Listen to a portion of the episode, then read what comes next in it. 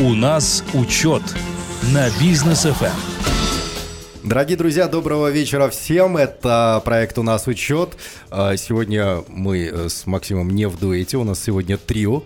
Кстати, трио знакомое абсолютно всем нашим слушателям. В студии Данияр Даутов, Максим Барышев и Лолита Закирова. Добрый вечер, друзья. Очень доброго вечера, дорогие друзья. Всем добрый вечер. А, напомню, э, по должностям всех, э, Максим Барышев, э, владелец, основатель группы компании «Учет», председатель Регсовета НПП «Атамекен» по городу Алматы, а также соучредитель партии... Сопредседатель. Да, партии «Республика». Да, вот, вот сразу скажу, что у нас учредитель — это все наши члены. А, вот, вот. вот мы являемся сопредседателем. Сопредседатель, да. Лолита Закирова, основатель и руководитель группы компании «Аксиса», э, компании, которая занимается бухгалтерским аутсорсингом и аудитом. Вот сегодня у нас сплошные группы компаний. Серьезные люди собрались. Обсуждаем важные темы, обсуждаем то, что у нас ну, э, я думаю, сегодня от привычного фор- фор- формата мы немножко отойдем, да, то, что мы обсуждаем обычно там, э, события недели. Мы сегодня будем обсуждать будущее будущее Казахстана, будущее налогового законодательства нашего и так далее. И есть у нас хорошие новости. Буквально сегодня в Инстаграме у Максима Барышева увидел пост, после которого даже у себя его в сторис репостнул, потому что, потому что прекрасная новость. Друзья, вам слово. Рассказывайте, что было, как было. Я знаю, мне вот буквально за несколько секунд до эфира рассказали предысторию всего этого. Сначала суть, а потом предыстория. А, да, расскажу про розничный налог, про который мы а, в эфире радиостанции Бизнес ФМ говорим, ну, год уже, наверное, Это точно, точно да. Вот, а суть розничного налога. А, это а, налог, который платится с оборота компании, и у него большой предел оборота. То есть а, большой предел, насколько насколько большой? 600 а, тысяч МРП это больше 2 миллиардов а, тенге. Это mm-hmm. годовой оборот. А также можно при розничном налоге а, содержать а, до 200 человек штатного персонала. Вот это ну, сделали его для того, чтобы была удобная торговля с физическими лицами, то есть нашими гражданами. Для каких отраслей его прорабатывали? Его прорабатывали первое, это для магазинов у дома, для кафе, для а, парикмахерских, для а, торговли а, на рынках, на базарах. Угу. Вот, а, то есть много-много вот таких отраслей, в которых а, связаны именно прод, связаны отрасли с продажами физическим лицам. Вот. А ставка на текущий момент э, обсуждается сейчас 4%, но с возможным понижением до 2%, то есть на 50% э, можно будет решить о скидке. И мы, как партия Республика, э, сейчас будем настаивать на том, чтобы э, снизили розничный налог до 2%, э, то есть в два раза меньше с, с 4% до 2%. Это направлена на обеление вообще экономики нашей страны, на, обеле, на обеление всех, все, всех, всего бизнеса, который работает с продажами для физических лиц, вот, ну и а, для удобства, потому что а, в розничном налоге а, также будет применяться новелла в нашем налоговом законодательстве. Это единый платеж с заработной платы по ставке 2%. 20 процентов. 20. 20 процентов. Да. Хорошая оговорка, кстати, по Фрейду. Вот. Да, 20 процентов. Было раньше 6 видов а, платежей в бюджет-небюджетные фонды. Объединили в один. Раньше было 34%, сейчас 20%, которые можно использовать именно в розничном налоге.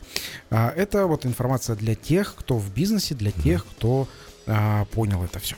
Так, вот для того, чтобы э, еще больше было это понятно, лучше понятно, э, что было и что стало. Давайте так, до-после э, варианты.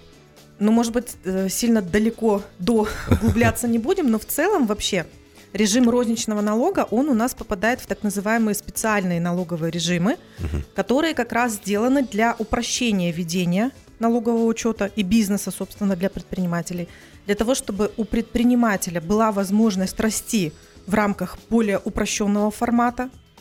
И я на самом деле вот настолько поддерживаю вот такой режим, розничный налог, потому что у нас действительно ведь а, очень много тех сфер, в которых, ну просто, ну, ну мы понимаем прекрасно, что не все настолько прозрачно, как хотелось бы. Да.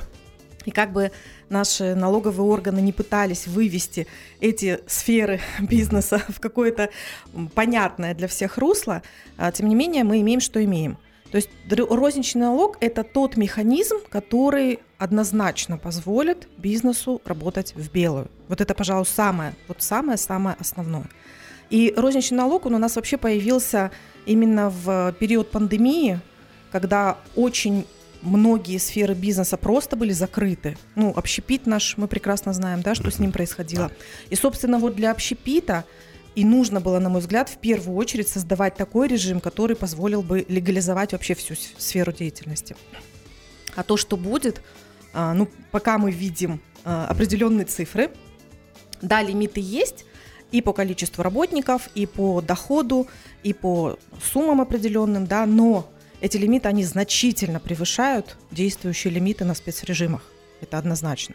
Угу. И, естественно, весь бизнес, он находится сейчас в ожидании. Вот мы а, внутри первого квартала года, то есть, собственно, еще есть возможность какие-то вещи подправить. И, конечно, мы все ожидаем, что данные поправки, они будут ретроспективно введены с 1 января.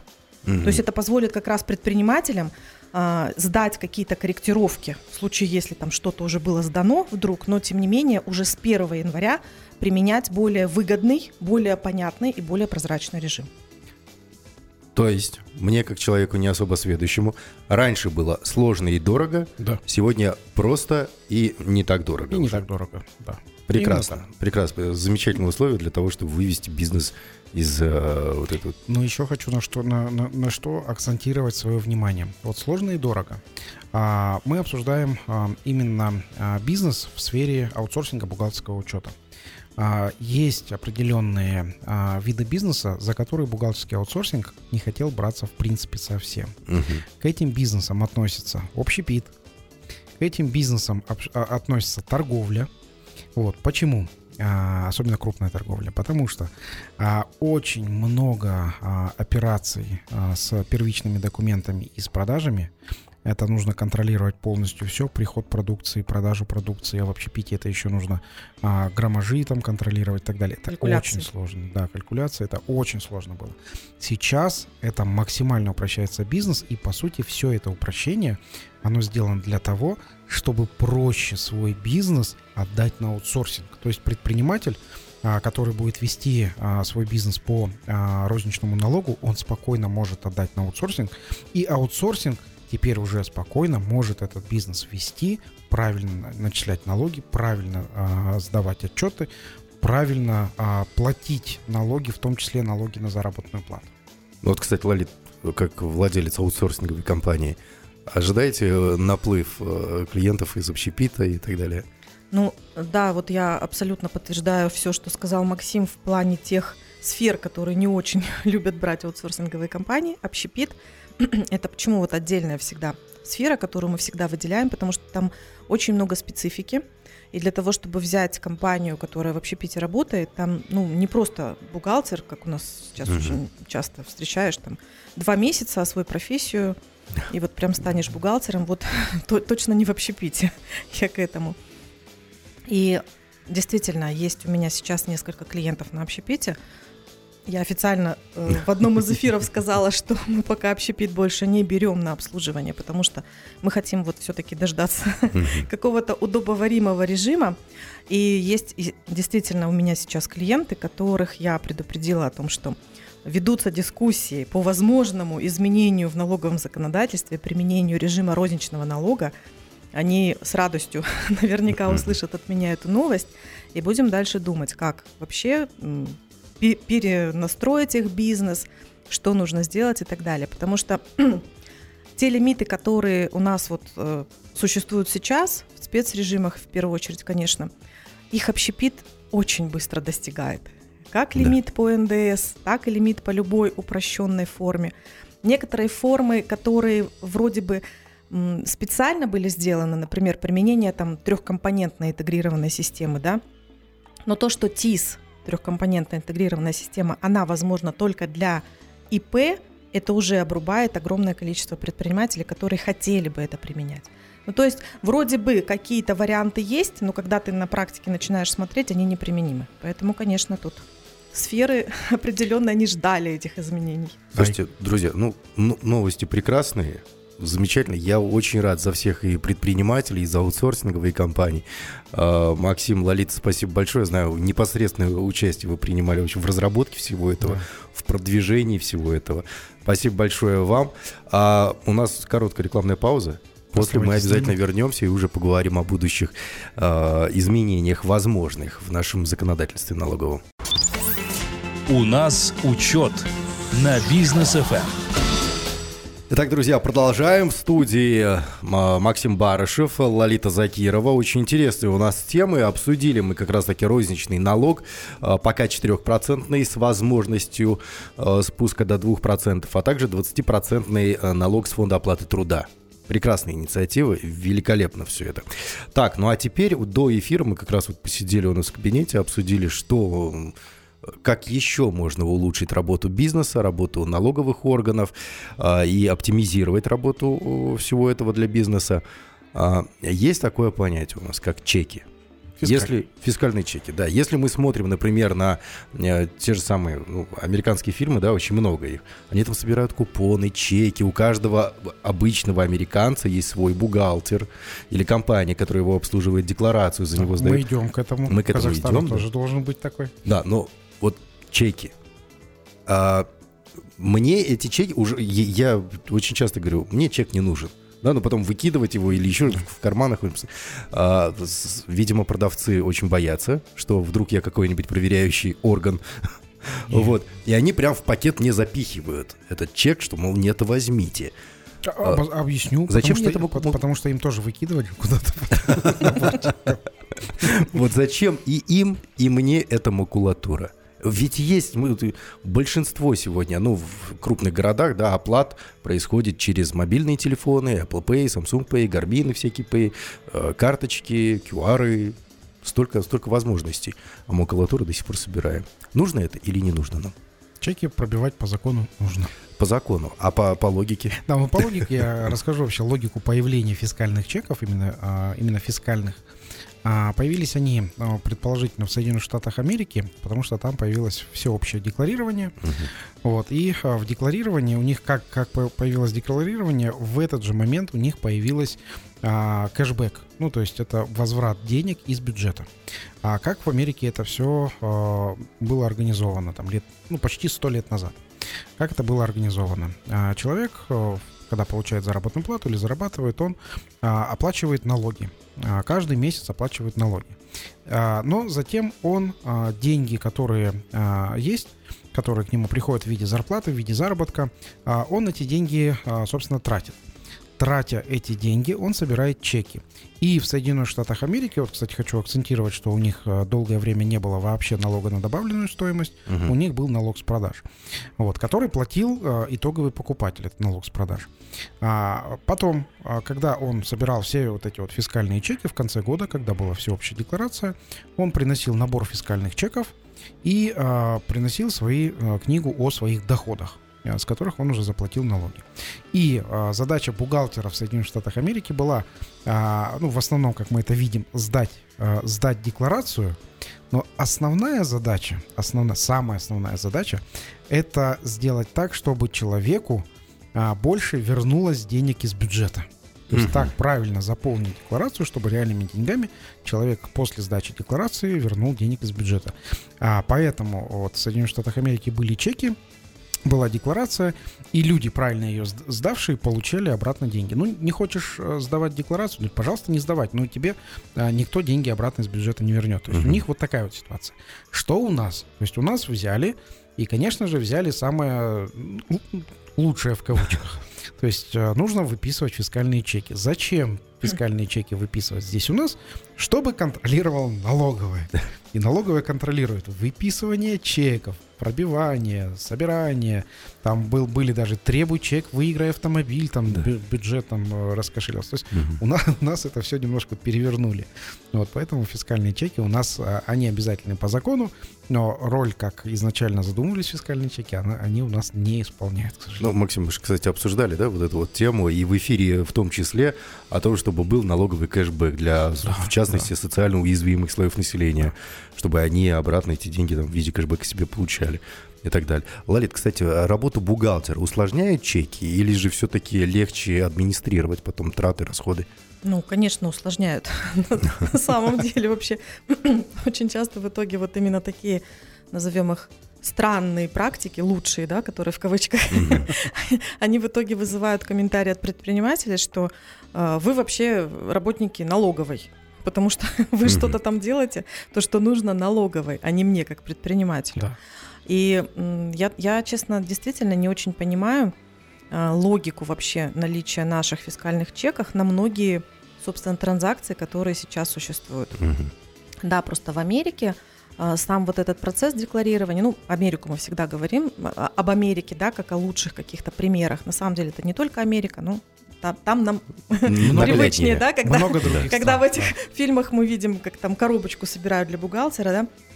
Вот, то есть а, логика самой декларации, в первую очередь, это декларирование и доходов, и расходов. А наша декларация пока, к сожалению, к великому, она состоит только про доходы.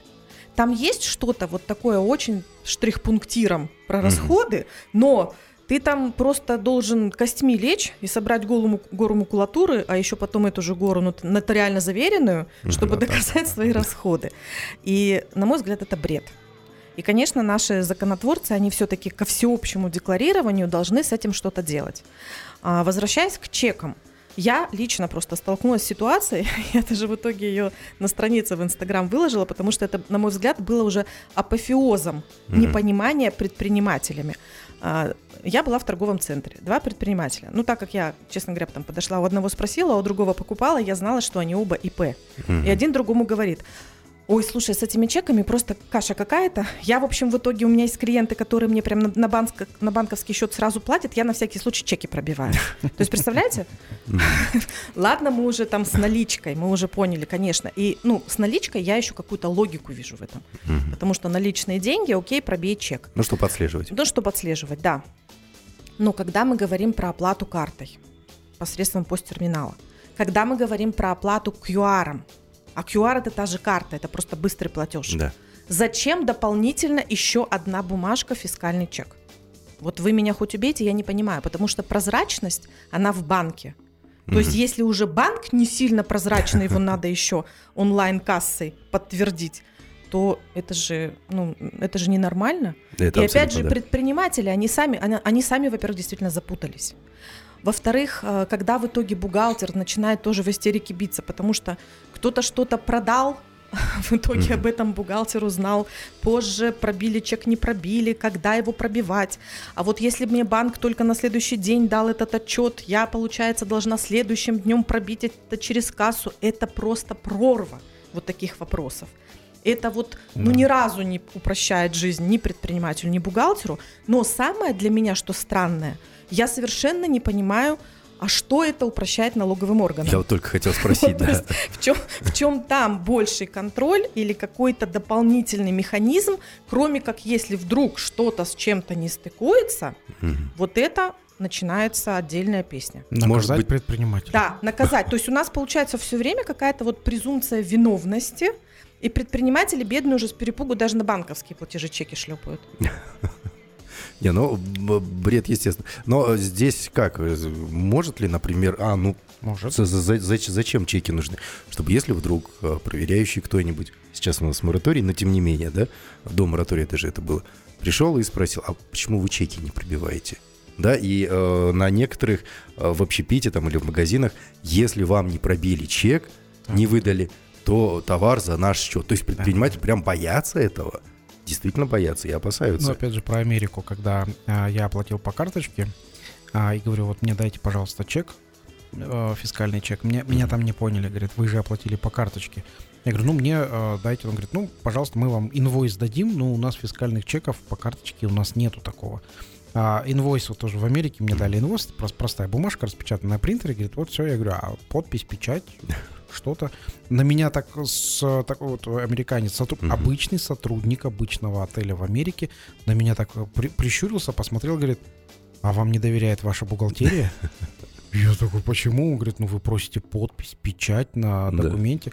И у нас Проколоть палец э, кровью. Да. А у нас потом случился диалог, вот, э, ну, дальше он мне все, сделал, подпись поставил, вот, и случился диалог, а я говорю, а вот как у вас это все происходит в Америке? Он говорит, ну, подпись, а говорит, откуда ваш бухгалтер знает, что это моя подпись, что я здесь вообще должен работать? Вы же, говорит, подтвердить это не можете, может любой человек подписать. Я говорю, ну, в принципе, да. А, говорит, ну, у вас бухгалтер видит же выписку по вашей карточке? Я говорю, да, видит. Ну, вот это же подтверждение платежа, то, что вы действительно оплатили это юридическому лицу. Ну, и инвойс подтверждение, что э, две процедуры это одно и то же. Вот, у нас, говорит, это работает так. У нас, говорит, если по карточке есть, у нас фискальных чеков ничего такое не выдается. Потому что все, все процедуры есть в банках, а банки все а, в Соединенных Штатах тоже вот для информации. Все ваши транзакции в а, банках Соединенных Штатах Америки, они все открыты для а, госорганов. То есть у вас нету секретных информаций, которые вы можете скрыть. Это у нас есть закон о банковской тайне. Вот, Который, где- кстати, я так понимаю, Ну, тоже там он он вопросы. просто есть, да, он нет, он есть, и там, там а, э, банки не раскрывают эти транзакции. Они сейчас не раскрывают. Они просто по заявке, при каких-то условиях, Мгм. да. А в Соединенных Штатах Америки говорит, у вас есть секретные транзакции? У нас, говорит, у нас нету такого, у нас все открыто, вообще все открыто, все транзакции открыты. Вот, и еще что интересно, в Америке а, я туда взял а, 100 долларовых, де- ну, у нас в обменнике дают только 100 долларовых, почему-то ну, хо- ходят туда. Мгм. Вот. И я там со 100, 100 долларовыми, а, у меня их не хотели принимать бумажки 100 долларовые в, а, в кафе, потому что они первое сказали, у нас нет задачи с такой крупной суммы. Вот, Мгм. второй говорит, а откуда у вас эти деньги? 100 долларов, еще и новенькие, которые хрустят. Новенькие 100, откуда у вас эти деньги? Ну, то есть, получается, чеки, которые выдают наши предприниматели, это такая э, видимость прозрачности. А, Просто видимость. Да, это, это, наверное, якобы- это, наверное, прошлый век, вот это вообще вот эти вот существования фискальных аппаратов. Максимум, на что они должны остаться, вот я думаю, в ближайшем будущем, то, что мы обсуждаем, это на пробитие их, когда реально физически, фина, ну, деньгами, фиатными На- деньгами. Наличными. Наличными. Наличными, да. Всё. да.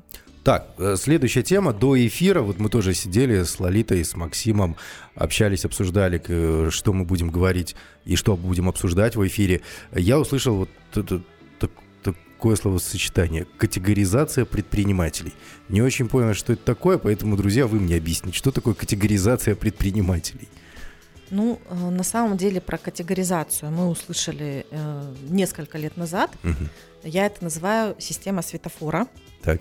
Это когда нас, предпринимателей, налоговые органы оценивают определенным образом и присваивают определенную степень риска, как по мнению налоговых органов к нам нужно относиться в рамках администрирования. То есть как налоговые органы будут с нами общаться. Вот этот словами. симпатичный, а этот страшненький, Да, типа вот, такого, вот да? у этого предпринимателя у него низкая степень риска, он зелененький, Мгм. вот у этого средняя, он желтенький, а вот этот что-то делает не совсем правильное, он будет у нас красненький с высокой степенью риска. Мгм. А, первая система вообще управления рисками, она была построена на том, что нам сказали, есть так называемые закрытые критерии, то есть мы вас оценили, Ну, но не как скажем- мы оценили, не скажем. А вы теперь вот с этим Прекрасная что-то делаете. Все, соответственно, посмотрели, конечно, на это. Сначала не поняли, что это такое, но потом, когда первые э, решения стали, в общем-то, как реализовываться, да, то есть оказалось, что те, кто красненькие, им жить будет сложнее. Мгм. Потому что если вдруг какое письмо счастья от налоговой придет, то на него надо ответить условно там в 24 часа. Иначе Мгм. будет тебе не очень хорошо. И, конечно, каждый стал стремиться стать зелененьким, то есть с низкой степенью риска. И тогда налоговые органы, ну тут надо отдать должное, если честно, наша система управления рисками, она построена исходя из лучших мировых практик тех стран, в которых эти системы применяются. А, Нам сказали, что да, критериев, по которым мы вас, собственно, категоризируем, а, их много, но мы определенную часть критериев откроем. Мгм. Сейчас этих критериев 16, открытых критериев. Вот. При этом сначала вот нам про эти 16 сказали, ну, их изначально было не 16, не суть важно, но сказали, что вот эти критерии, и по вот этим критериям, если вот что не так, то значит все плохо. То есть были критерии, которые отрицательно на нас воздействуют. Мы, налогоплательщики, конечно, не молчали, стали опять возмущаться и говорить, а есть же какие-то вещи, которые мы хорошо и правильно делаем? Тогда давайте нам какие-то критерии, которые улучшают наше положение. Нам дали такие критерии. И плюс еще есть критерии, которые могут быть как положительно, так и отрицательно. То есть сейчас вот 16 этих критериев, которые считаются открытыми, и по которым мы якобы должны понимать, почему мы в той или иной категории. Но вопросов, к сожалению, к этим критериям очень много, потому что раз в полгода каждый предприниматель, каждый налогоплательщик получает информацию, к какой категории он относится. Мгм. И вот эта категория будет действовать до следующей оценки. То есть до следующего полугодия. полгода. Да. Сейчас планируются изменения, что это будет делаться ежеквартально, но пока про полугодие говорим. То есть в течение полугода, если вдруг тебя оценили как высокорисковый налогоплательщик, Хана то твоему это хана, ну, это, это очень неприятно, мя- мягко скажем, да, очень много вещей, которые будут бизнес на самом деле стопорить.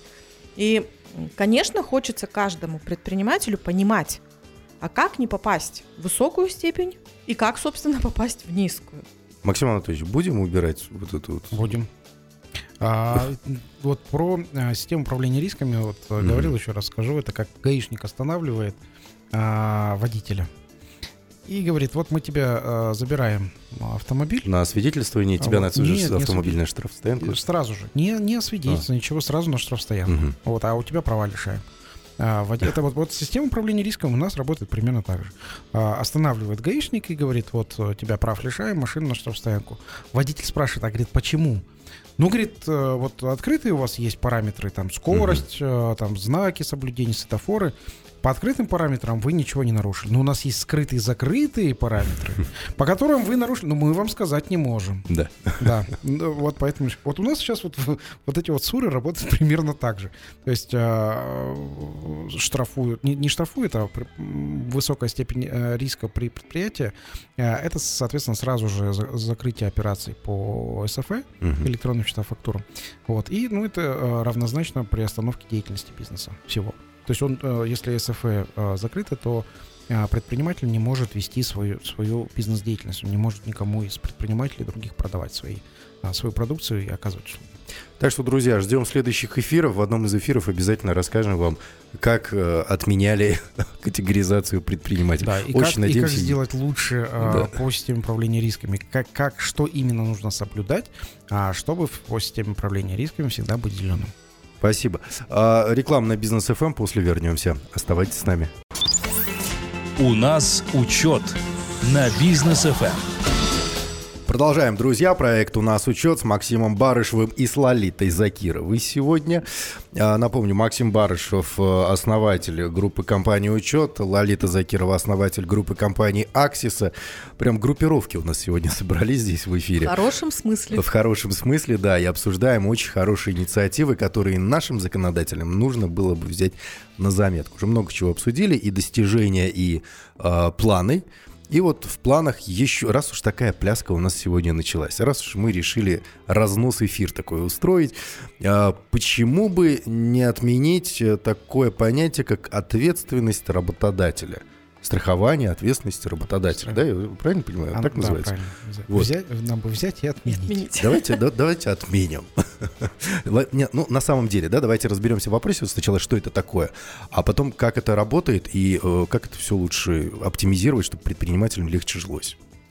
Да, на самом деле у нас уже давно существует такое обязательное страхование. Поясню, что это не про медицину, это не ОСМС, это другое страхование, это страхование ответственности работодателя. А Мы его, как а, работодатели, в обязательном порядке должны иметь такое страхование, даже если один работник. Даже если вы ИП и у вас один работник, вы уже обязаны его застраховать. Вне зависимости от сферы деятельности. Вообще никак это не связано. Мгм. И вот в этом, в принципе, на мой взгляд, самый большой вопрос. А, Потому что если мы посмотрим на те сферы, в которых работают предприниматели, то, конечно, очень сильно одна сфера от другой отличаются. И для нас достаточно нормальным считается, когда страхование, к примеру, идет в строительной отрасли, на производстве где-то. Промышленность. там А, В промышленности, где действительно есть опасные условия труда, где есть возможность, вернее, нет, невозможность, правильно, там, вероятность, Риски. да, Риски, риск, да, да, да, а, что действительно работник, он получит какую-то травму на этом производстве и так далее. Но огромное количество сфер деятельности, в которых это, прямо скажем, маловероятно и не совсем применимо. Ну вот бухгалтерский аутсорсинг это в том числе, да. Бухгалтера что нужно застраховать. Бухгалтер, ну, А, бухгалтер а, может порезаться бумагой, да, Ну, там, максимум. стул уронить на ногу, не дай бог. Но тем не менее, это все равно совершенно несопоставимо, Мгм. абсолютно. Но законодательство для всех одинаковое. И э, что греха таить? Огромное количество предпринимателей, будучи работодателями, они просто не заключают такие договоры Я страхования. даже больше скажу, мне кажется, многие впервые об этом услышали А сейчас. многие даже и не знают. Да. Совершенно верно. А, в принципе, у нас уже сейчас существуют, как у нас обычно, существуют системы штрафов. То есть, если у тебя нет таких договоров, то будь Мгм. здоров, встречай, если вдруг это обнаружат органы, они, соответственно, тебя оштрафуют. И э, при этом суммы штрафов, они, ну, для многих предпринимателей не сильно большие, они, откровенно говоря, где-то сопоставимы, может быть, там чуть больше, чем сумма страхования, собственно. И каждый предприниматель думает в формате, что, ну, в крайнем случае, штраф заплачу. Зачем я буду сейчас вот с этими э, договорами заморачиваться? Хотя сейчас мы уже видим такие пока звоночки а, в плане того, что начинается сравнение между тем, какое количество работников зарегистрировано в системе регистрации трудовых договоров, и, собственно, есть ли на это количество работников страхование. Мгм. Сверить это несложно. На практике э, я не слышала такого, чтобы прям сплошь и рядом штрафовали за это предприниматели, но тем не менее риск этот постоянно есть. И чаще такие ситуации возникают, когда сам работник приходит жаловаться, например, на своего работодателя в трудовую инспекцию. Мгм. Обычно это происходит, когда работник и работодатель расстаются и расстаются как-то недружественно, то тогда начинаются проверки. Но нужен ли, по сути, вот этот механизм, который не сильно что-то, собственно, меняет в самом процессе взаимоотношений между работником и работодателем? Можно, на, на мой взгляд, какие-то сферы деятельности вывести из-под вот этого обязательного страхования. Но мне Да. кажется, не то, что не, не то, что нужно, необходимо прямо Нужно. сейчас это делать. Ну, да, А, опять же, вот хочу как раз Лолиту прокомментировать. А, а, можно ли а, вывести? Я считаю, что нужно вывести, потому что мы платим сейчас как работодатели два вида страхования. Страхование ответственности работодателя Мгм. и а, обязательно медицинское страхование. Эти два вида страхования, они дублируют друг друга. Ну, то есть, а, когда человек получает производственную травму, он все равно идет по медицинское страхование, он застрахованный, он идет в больницу, и он там как-то лечат. Вот. А в основном это вот такие вот ну, не- небольшие травмы. Среди травм в основном это небольшие травмы. Мгм. Есть целые отрасли, в которых травм просто не существует. Ну, просто ну, ну, невозможно там трав- травмироваться как-то. Но эти отрасли тоже должны а, страховать ответственность работодателя. Там сотрудник копировального салона, да, как вот Лолита тоже приводила пример. А, Да, С принтером да. работает человек. Ну, Да, что он ну, током ударит. да. Ну, ну, очень маловероятно. Вот. А есть высокотравмированные, это высокотравмируемые, да, высо- травмоопасные виды а, труда. То есть, например, это доставка. Мгм. А, доставка там а, там, пиццы, доставка, ну, в общем, Ну, курьеры вот эти курьеры, вот, да. камикадзе. Курьеры камикадзе, да. А, Уважаемые э, автовладельцы, водители, а, будьте аккуратны. Почему? Потому что сейчас у нас а, температура там э, плюс-минус там около нуля. Вот. И вот эти вот курьеры, они часто падают. Я- При, при мне была ситуация. Вот, а, но так как курьеры это а, обычно они сами просто индивидуальные предприниматели, они, естественно, сами не застрахованы, вот, на свой страх и риск действуют. Но мы говорим сейчас про обычный бизнес, который должен страховать ответственность работодателя перед своими сотрудниками. Я считаю, что а, это уже, а, можно сказать, там, вчерашний день. Мы по многим а, видам бизнеса, который не травмоопасен, а, мы должны отменить а, эту норму, а, чтобы бизнес не платил эту страховку. Вот, потому что есть альтернатива у Соответственно, здесь уже мы должны отменить обязательную страховку ответственности работодателя. Я думаю, как партия Республика мы за это воз- возьмемся. Прекрасная инициатива. А, ну что ж, друзья, если вы не знали, то это один из способов, где налоговая может вам сказать, а вот ты застраховал себя от своих сотрудников? Если нет, то мы э, сейчас будем тебя наказывать за это. Так, у нас очередная рекламная пауза на бизнес ФМ, благо их у нас э, достаточно. Это, и поддерж... это бизнес, кстати, это, реклама это, это поддержка бизнеса. Да. А реклама это развитие. А когда мы рекламируем еще и наш отечественный бизнес, это круто. Это круто. Бизнес ФМ этим и занимается.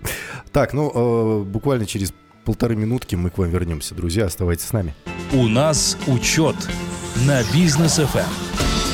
А и уже потихоньку будем завершать э, сегодняшний эфир. Вот так молниеносно пролетел он, потому что очень интересные собеседники, очень интересные темы мы э, сегодня поднимаем. Я думаю, дорогие друзья, вы тоже и полезно, и очень э, приятно скоротали время вот в наших пробках мегаполисов Алматы, Астана, Шимкент. И, кстати, о пробках, о транспорте. Давайте тоже обсудим эту тему. Я, как автолюбитель, прям очень хочу, чтобы отменили налог на транспорт. Он небольшой, да, у меня там не супер огромные объемы а автомобиля. Максим Анатольевич вообще прекрасно, у него электрокары, он не платит эти налоги. Но тем не менее, да, многие, кто нас сейчас слушает, тут то забываешь этот налог заплатить, то еще что-то. А куда-то ехать надо, кто не умеет, там, например, ну, люди постарше оплачивать это все в приложениях тогда. Неудобно. Как можно оптимизировать это, либо вообще отменить? Есть ли, есть ли такая возможность и необходимость? Ну, ну, раз у нас батл, да, такой начался, наверное, я начну, Максим продолжит. Да начнется батл. На самом деле, вообще, про налог на транспорт действительно у нас периодически поднимается волна дискуссий. И логика, да, да, да, и, логи, и логика, в общем-то, этих дискуссий однозначно есть.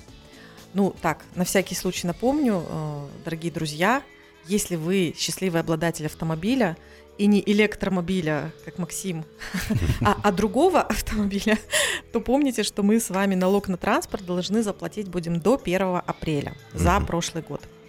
Вот, это, это мы прям помним, но а, в чем, собственно, дискуссия зачастую возникает последние несколько лет? В том, что начинается обсуждение так называемых роскошных автомобилей и налога на роскошь, и выясняют, а что такое роскошь? То есть с какого момента этот автомобиль становится роскошным и нужно платить очень много налогов?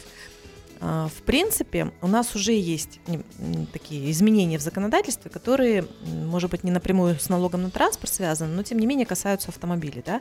Это так называемые эмиссии, а, бухгалтеры знают, о чем речь. То есть, в принципе, на легковые автомобили, по сути, нужно получить разрешение, что ты относишься к определенной категории э, те, тех конкретно средств, которые осуществляют слишком маленький вред экологии и низкие выбросы, и ты не будешь платить эту самую эмиссию.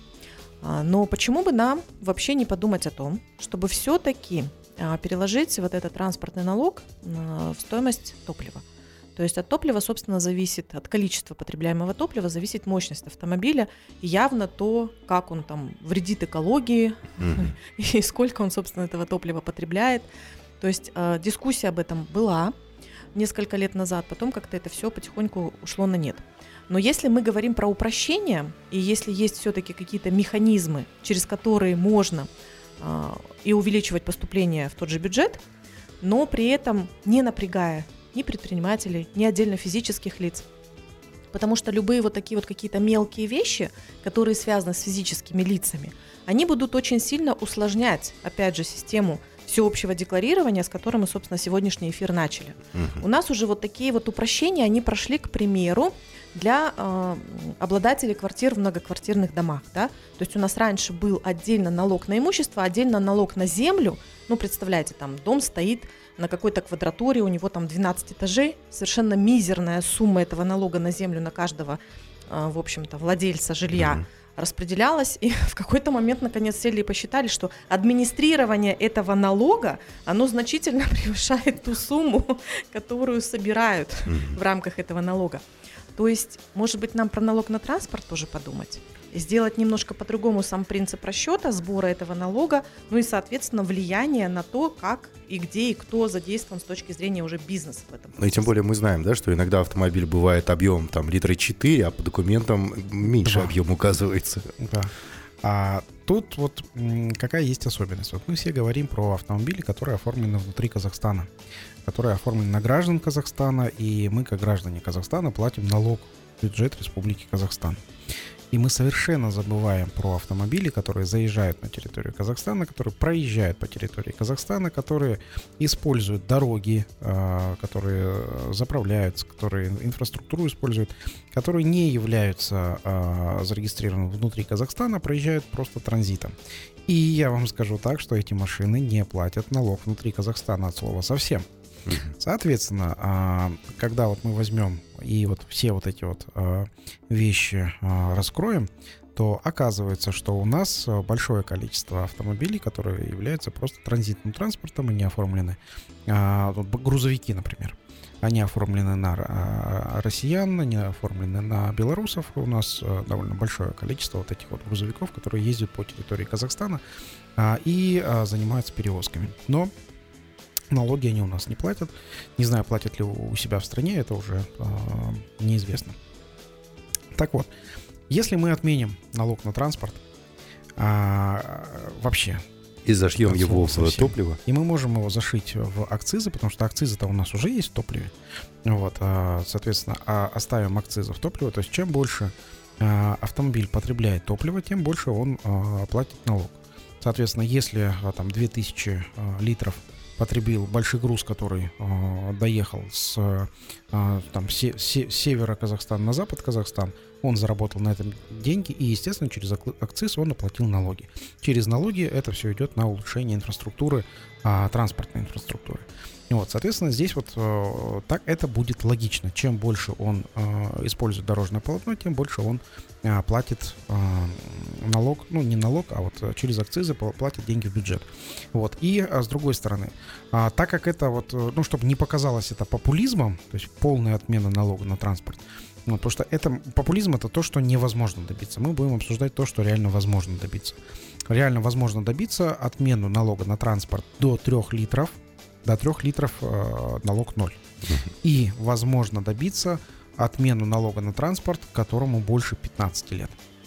То есть вот у тебя машина 15-летняя, то в принципе-то она вся уже самортизировалась. Там машина 15-летняя, она э, на ней ездят обычно, ну, ездят э, те, кто таксует, те, кто там а, как-то а, в, вне больших городов.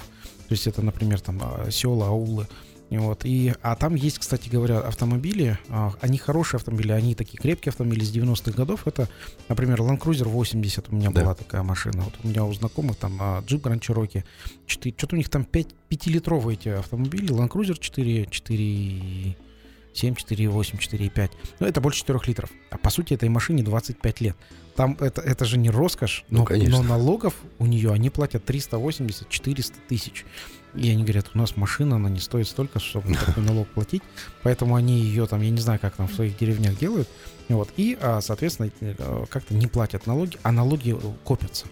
Вот, поэтому предложение такое просто отменить налог до, а, для автомобилей до 3 литров а, и отменить налог полностью на транспорт для автомобилей от 15 лет и старше.